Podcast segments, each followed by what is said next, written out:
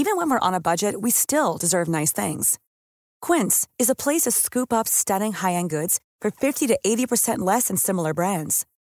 They have buttery soft cashmere sweaters starting at $50, luxurious Italian leather bags, and so much more. Plus, Quince only works with factories that use safe, ethical, and responsible manufacturing. Get the high-end goods you'll love without the high price tag with Quince. Go to quince.com/style for free shipping and 365-day returns.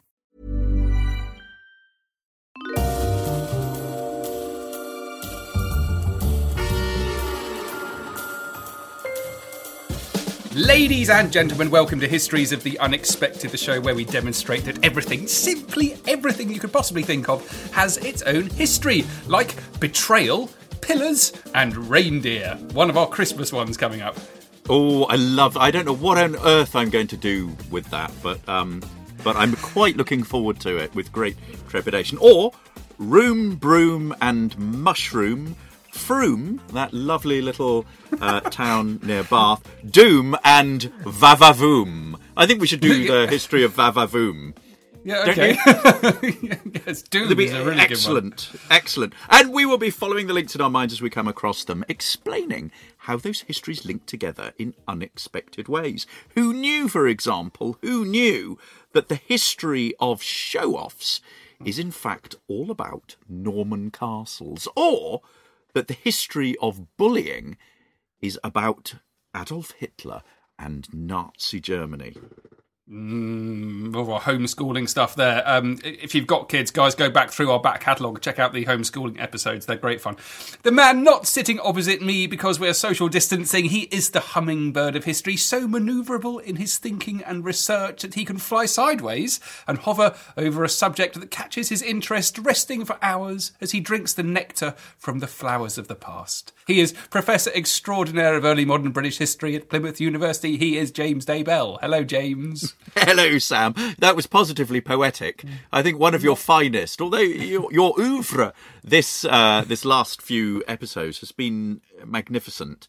The man not sitting opposite me, who I'm describing in such hagiographic terms, he's not sitting opposite me because we are social distancing during lockdown. Well, let's just say, if he were a historical wing-related inventor, he'd only be Leonardo da Vinci himself, true Renaissance man and polymath, and inventor of the highly complex Ornithopter. Yes, you've guessed it. The famous historical adventurer, Dr. Sam Willis. Is that an actual thing, the Ornithopter? It is an actual thing. Or was it Thopter? It is an actual thing. It's an Ornithopter. Now, before we go on, I think he needs to work on his names. I'm not sure an Ornithopter's great. No. It's absolutely true. Before we go on, another actual thing is a game that I was taught, a historical game that I was taught in the last week. We're full on in Daybell birthday mode, and there are balloons everywhere. And my 9-year-old taught me a game called Saxon No Hands. Have you ever heard of Saxon No Hands before? No. Saxon No Hands is a bit like playing tennis with a balloon, except you can't use your hands, so you only use your feet. Okay. You can only kick it. So Saxon No Hands. I don't know whether there's any historical relevance to it, whether the Saxons played this. If they did, get in touch. It's closely related to Old Lady Shuffle, which is another variation on this, which you're not allowed. You're an old lady sitting on the floor. You can't use your feet to kick the balloon. You only have to hit it with your hands. So there we are. You should all be practising that. Saxon No Hands and Old Lady Shuffle. I can't remember how we got to that. Inventions, was it? I'm not sure. It was real true things. Real true things. Oh, right, just real true things that have actually happened. Yes. Well, thank you for that, a little digression. Today we are doing the history of wings, believe it or not. We started off last week with the history of wings, inspired to do it by the Archangel Gabriel and all of the Christmas themes around us. And we thought angels we could have done, but we wanted to do wings to be able to spread our wings out a little further. We had great fun last week talking about angels in the Christian tradition, about the loss of peregrine falcons, about insecticide and Christmas trees. And this week we're going to be talking about all sorts of other things to do with the history of wings, although many of mine are still angel-based because I got quite obsessed with them and couldn't stop researching about angels. What about you, James? None of mine are angel-based. One of mine is to do with flies, though. Oh, nice. Let's go with that. Would you like to hear that? And it's when you suggested wings, bizarrely, the first thing that came into my head was a quote from King Lear, Shakespeare's famous play King Lear, and it's as flies to wanton boys are we to the gods, they kill us for their sport.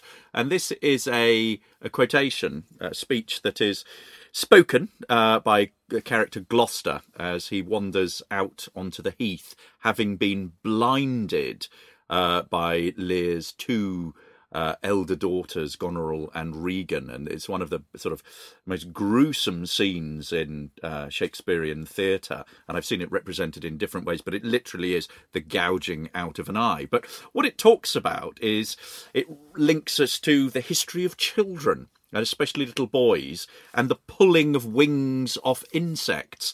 And this is a thing. This is an actual thing. And there's a certain amount of research that's been done about this phenomenon, and not just pulling wings off insects, but also animal cruelty. There's been some psychological work done on it, and I was reading an extract in a book by Raoul Goldberg, Addictive Behaviour in Children and Young Adults, The Struggle for Freedom, and it explains the way in which children are varying sort of different ages would quite commonly be cruel to animals. They would chop earthworms in half just because they could, to see the separate halves squirming around. They would also pull wings off flies and other insects. So it's literally sort of children doing it because they can, the same way in pulling a cat's tail, and they do it because they are born, as this book argues, they are born with a slightly sort of sadistic behaviour at an early age. And it's something that they lose later on.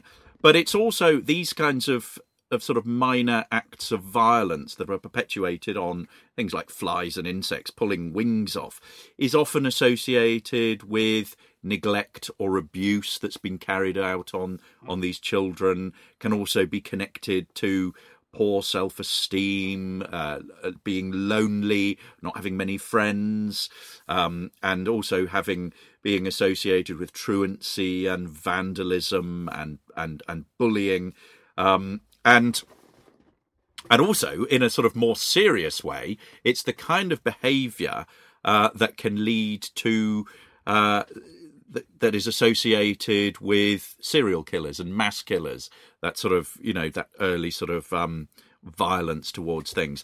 And it's also something that crops up in literature, in children's literature in particular. There's a whole motif, a whole theme going through children's literature about insects. You think about Alice in Wonderland, and you think about the creatures that she meets, the insects that she meets, but also the pulling legs and wings off flies is connected to a 19th century German classic children's literature book called the Struel Peter.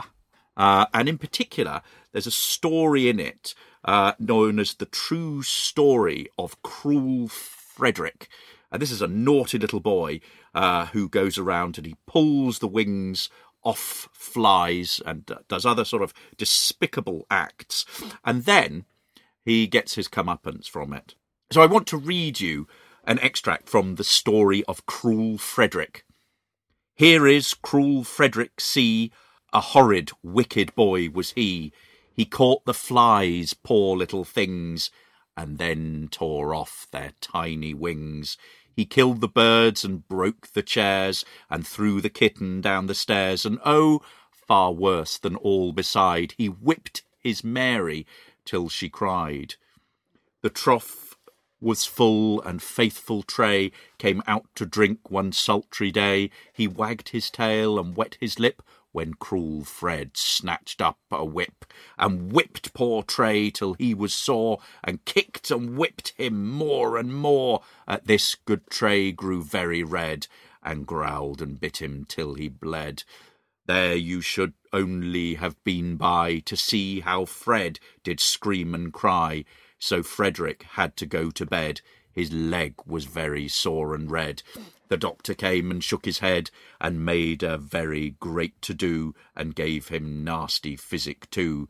But good dog Tray is happy now. He has no time to say bow-wow. He seats himself in Frederick's chair, and laughs to see the nice things there. The soup he swallows sup by sup, and eats the pies and puddings up. So there we are. The lesson is to follow Cruel Frederick. Do not pull the wings off flies. I love that. Really, really, really interesting stuff. Total hat stand stuff. Yeah, wonderful. The sort of relationship between kids and wings is interesting, and I've come across many years ago when I was wondering what to do with my life, and I was seeking inspiration from the wide world, James, and I decided I was interested in history. This was genuinely one of the things that I came across, which I loved. It's called the Cottingley Fairies. Do you know anything about the Cottingley Fairies? I do. I know all about them. Well, I was going to talk about them as well. Oh, well, let's just do this. Let's just share it and do it together. So, 1917, you've got a couple of cousins who are both very young, aren't they? Kind of about 9 or so. And they borrow their uncle's camera, pop off down the garden, return 30 minutes later, triumphant, so they say, claiming that they have taken photographs of fairies. And then the photographic plates are developed, and sure enough, there is a photograph, or several photographs, of these girls sitting in the woods by a little stream with some actual fairies. I vividly remember coming across this story. I loved it so much. And what absorbed me about it was that the photos exist, so you can find them. Just Google Cottingley Fairies. There are pictures of them absolutely everywhere. But it was the reaction to everyone. So it's really mixed. So on the one hand, the photographer who'd lent them a camera thought it was nonsense. His wife thought it was true. And then gradually this story that these girls have actually taken photos of fairies kind of gets out, and it gets out into learned society. You've got all sorts of extraordinary people who are willing to believe, essentially, what is some pretty serious fake fairy news, and they're willing to believe this. The deep fakes is another example of what this is as well. To our eye, it doesn't look very convincing, but at a time when photography was really fairly young, people were just coming to grips with the technology. These little girls pulled the wool over lots of people's eyes who were willing to stand up and actually claim and believe that they'd not just taken photographs of fairies, it was almost taken as proof of the existence of other worlds.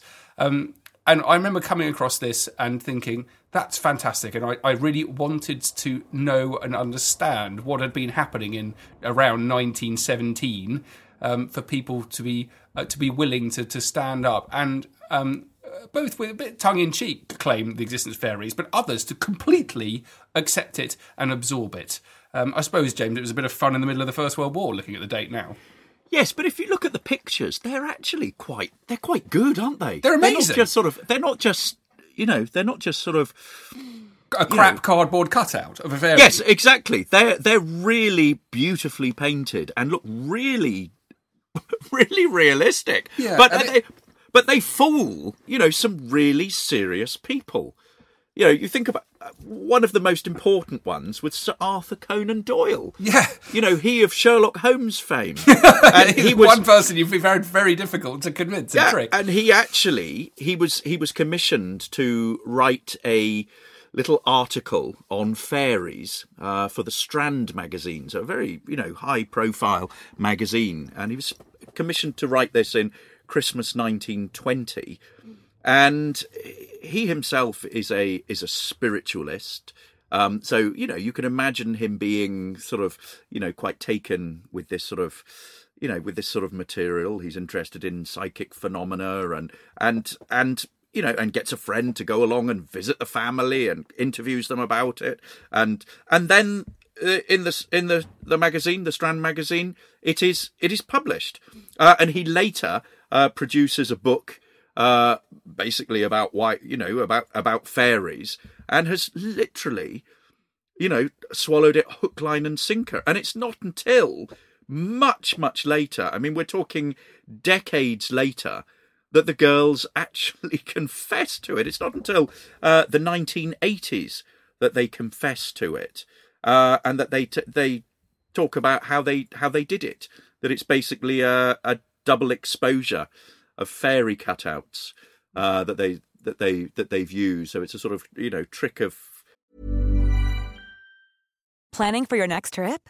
Elevate your travel style with Quince. Quince has all the jet-setting essentials you'll want for your next getaway, like European linen, premium luggage options, buttery soft Italian leather bags, and so much more. And is all priced at 50 to 80% less than similar brands. Plus, Quince only works with factories that use safe and ethical manufacturing practices.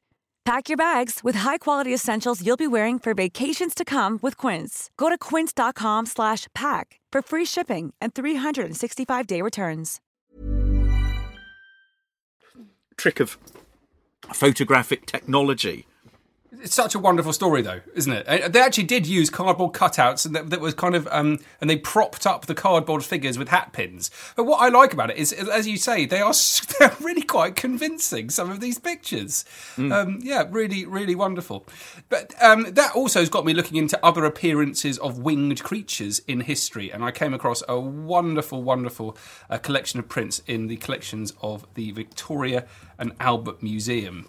So this is a collection of the V&A Museum, and what you've got here is how do I describe it? Like a wild man of the woods. He's wearing a kind of kilt made out of feathers. He's got a stick over his left-hand shoulder with red feathers at the top.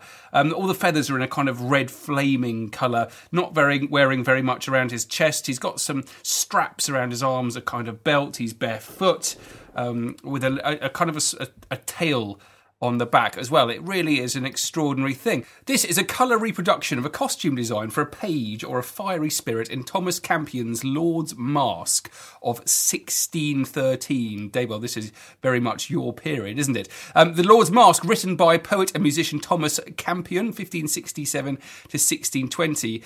It was a really important piece of work. It was performed alongside The Tempest as part of the festivities in 1612 to 1613 to celebrate the marriage of James I daughter, Elizabeth, to Frederick the Elector Palatine. So a really significant moment in English cultural history. Masks were a particular type of entertainment. They often were very, very elaborate productions, included roles. The roles occasionally be silent, so they could be performed by noblemen and noble women of the court, but who have no experience in acting. And it was always produced for an elite audience of their peers. Most notably, they were renowned for being costly multimedia shows, as we'd call them now. There was music, dance, there was special kind of stylised language, there was mime, extraordinary, very risque costumes, and that's what we've got here. We've got the image of one of these costumes. Moving sets, the sets required extraordinary design challenges, very complex mechanics, painting, lighting and sound. The content was usually allegorical or mythological, with characters representing various virtues, vices, gods and goddesses. A lot of the costumes were designed by the architect Inigo Jones, the same man who designed the Queen's House in Greenwich, which is where they keep the art collection of the National Maritime Museum. So if you want a sense of the period, hop on the train, go to the Queen's House in Greenwich. It's still got the best ceiling and floor of any house I've ever seen. That. Anyway, Inigo Jones is famed for making the stairs move and vanish in this production. And there is an account description of the lavish costumes worn by eight of the maskers, as they were known. says they would appear in cloth of silver, embossed with flames of embroidery, and crowns of flames made of gold plate and topped with a feather of silk, followed by 16 pages like fiery spirits dressed in clothes composed of flames with fiery wings and bases, bearing in either hand a torch of virgin wax. So that's exactly what we've got here in the collections of the V&A. I've got a little bit of a description here, more of Thomas Campion's show. I'm just going to read it out because it's fabulous. It gives you a real sense of the luxury and elaborateness, James, is that a word? Of 17th century theatre. It can be, thank you very much. So here we are. You're on the stage of you're in the audience of a 17th century theatre watching The Lord's Mask. There's just been a song. According to the humour of this song, the stars moved in an exceeding strange and delightful manner, and I suppose few have ever seen more neat artifice than Master Inigo Jones showed in contriving their motion, who in all the rest of the workmanship which belonged to the whole invention showed extraordinary industry and skill, which, if it be not as lively expressed in writing as it appeared in view, rob not him of his due, but lay the blame on my want of right, apprehending in his instructions for the adorning of his art. But to return to our purpose, about the end of this song the stars suddenly vanished, as if they had been drowned amongst the clouds, and the 8 maskers appeared in their habits, which were infinitely rich, befitting states, such as indeed they all were, as also a time so far heightened the day before, with all the richest show of solemnity that could be invented. The ground of their attires was massy cloth of silver embossed with flames of embroidery. On their heads they had crowns, flames made all of gold plate enamelled, and on the top a feather of silk representing a cloud of smoke. Upon their new transformation, the whole scene being clouds dispersed, and there appeared an elemental of artificial fires, with several circles of lights in continual motion representing the house of Prometheus, who then thus applies his speech to the maskers. It then goes on with Prometheus's speech, but there you are, a little wonderful glimpse into 17th century theatre for aristocrats, for the nobles, and these wonderful winged, red, fiery winged creatures. Oh, that's brilliant. That brings back memories.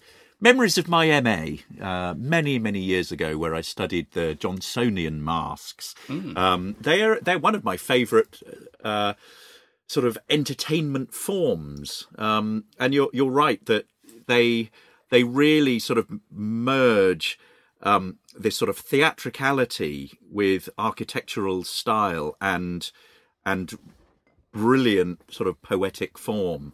And one of the things I love about them is that these court they're often court entertainments, so they're not put on for public in a sense, the sort of the general public, but they're put on for elite audiences, and they're often choreographed and organised and include key court figures. And at the end, the sort of denouement, the ending, often involves a sort of a communal dance where the people who have been active upon the stage then dance with the people in the audience, who often they will know because they're all at court together. And so you get this blurring between real life and art. And one of the things I was very interested in and am very interested in is the kinds of roles that elite, aristocratic and court women would have in these performances. You look at somebody like Anna of Denmark, King James VI and I's wife, who's quite active in it, and Henrietta Maria, Charles I's wife as well, is active in sort of producing and putting on these shows in association with the poets and also with the designers. And also you can see the women who would have been performing in it. We've got records of that. So yeah, it's absolutely extraordinary sort of piece of sort of historical entertainment. But that is to digress monstrously about the court masks, because what I wanted to talk about was a different kind of wings. And I wanted to talk about World War One and fighter pilots. And in particular, I wanted to talk about one fighter pilot, a man called Captain John Aidan Liddell, who was born in August 1888 and tragically died at the age of 27 on the 31st of August 1915. So, you know, barely a month beyond his 27th birthday. And the reason that I'm talking about him is because my uncle, Peter Daybell, who's my father's brother, wrote a biography of him, which I've read, which I like. You should all go out and read it if you're interested in aviation history, if you're interested in military history. Go out and buy that. It's published by Pen and Sword, and the title of it is With a Smile and a Wave, The Life of Captain Aidan Liddell, VC. So he's an extraordinary character, really, and he receives a Victoria Cross for gallantry in the face of the enemy. It's one of the highest awards that can be given to Commonwealth and British forces. And he's a really sort of extraordinary chap. He went to school at Stonyhurst, and then went on to Balliol College, Oxford, where he studied, would you believe, zoology.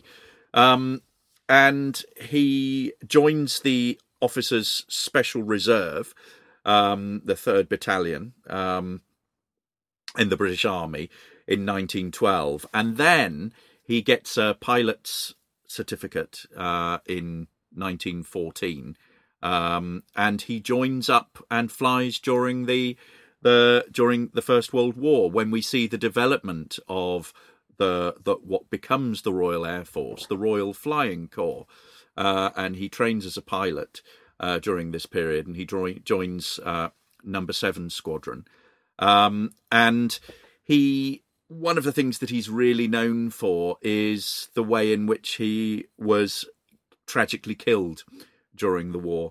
And he's flying a reconnaissance mission on the 31st of July 1915. He's flying over Ostend, Bruges, Ghent, that sort of area in Belgium. And he gets hit by enemy machine gun fire and is really badly wounded in his right leg, in the sort of upper thigh there. And he almost sort of loses consciousness, or he does for a while, and then he sort of plummets, you know, a great distance, sort of, you know, over a mile. But then he manages to get control back of the plane, and then he manages to land the plane, and is sort of, it is taken... and is taken off. And despite these injuries and, you know, the terrible, terribly extensive damage to his machine, he basically steps or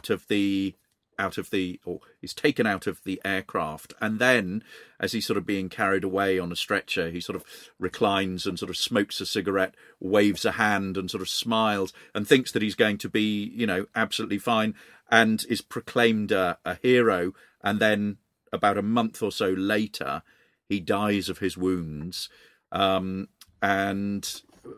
only a week after, he's been given the VC for, you know, noble behaviour. So if you are, and courageous behaviour. So if you're interested in this little episode into the sort of fighter pilots that we see during the First World War, check out With a Smile and a Wave by my uncle Peter Daybell, which he wrote when he was, I think, in retirement. He was actually in the RAF. He flew a desk, didn't actually fly, but had been obsessed with this. And he did an MA in War Studies at King's in London, and then was so interested in this particular subject that he spent years sort of working on it in his own time, visiting all of the archives, you know, getting in touch with the family. He used the archives at Stonyhurst. And elsewhere, and piece together a sort of, you know, a good narrative biography. Another thing that people could buy for a Christmas present, I imagine.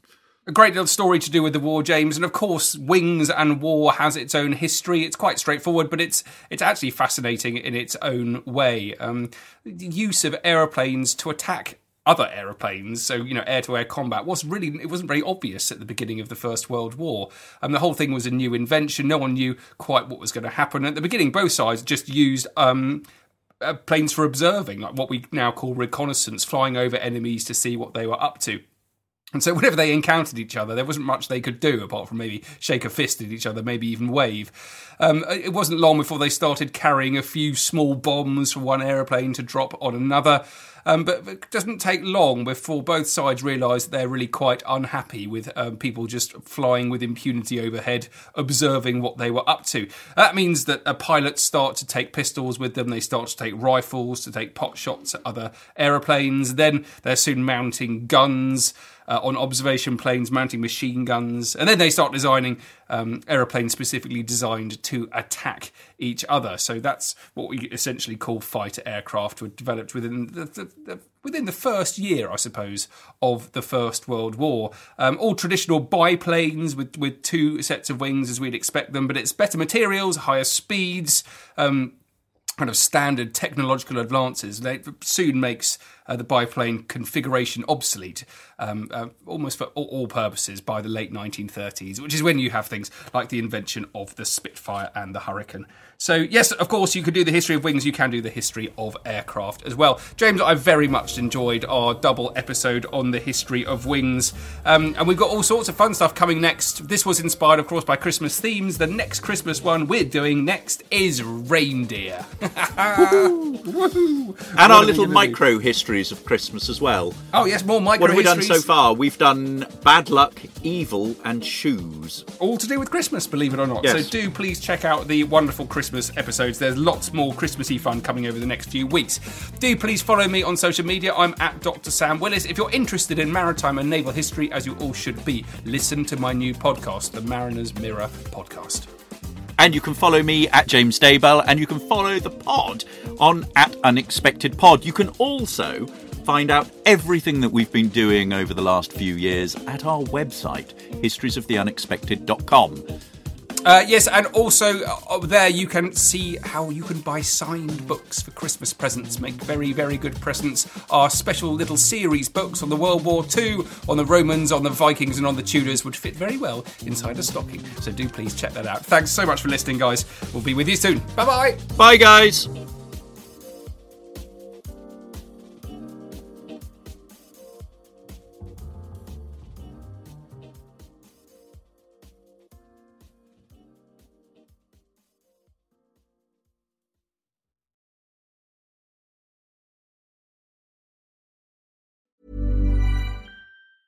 Hey, it's Danny Pellegrino from Everything Iconic.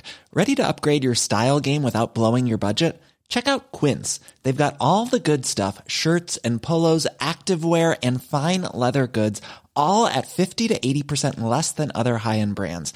And the best part? They're all about safe, ethical, and responsible manufacturing. Get that luxury vibe without the luxury price tag. Hit up quince.com/upgrade for free shipping and 365-day returns on your next order. That's quince.com/upgrade. Hi, I'm Daniel, founder of Pretty Litter. Did you know cats tend to hide symptoms of sickness and pain? I learned this the hard way after losing my cat, Gingy. So I created Pretty Litter, a health monitoring litter that helps detect early signs of illness by changing colors, saving you money and potentially your cat's life. Pretty Litter is veterinarian developed, and it's the easiest way to keep tabs on your fur baby's health right at home. Go to prettylitter.com and use code ACAST for 20% off your first order and a free cat toy. Terms and conditions apply. See site for details.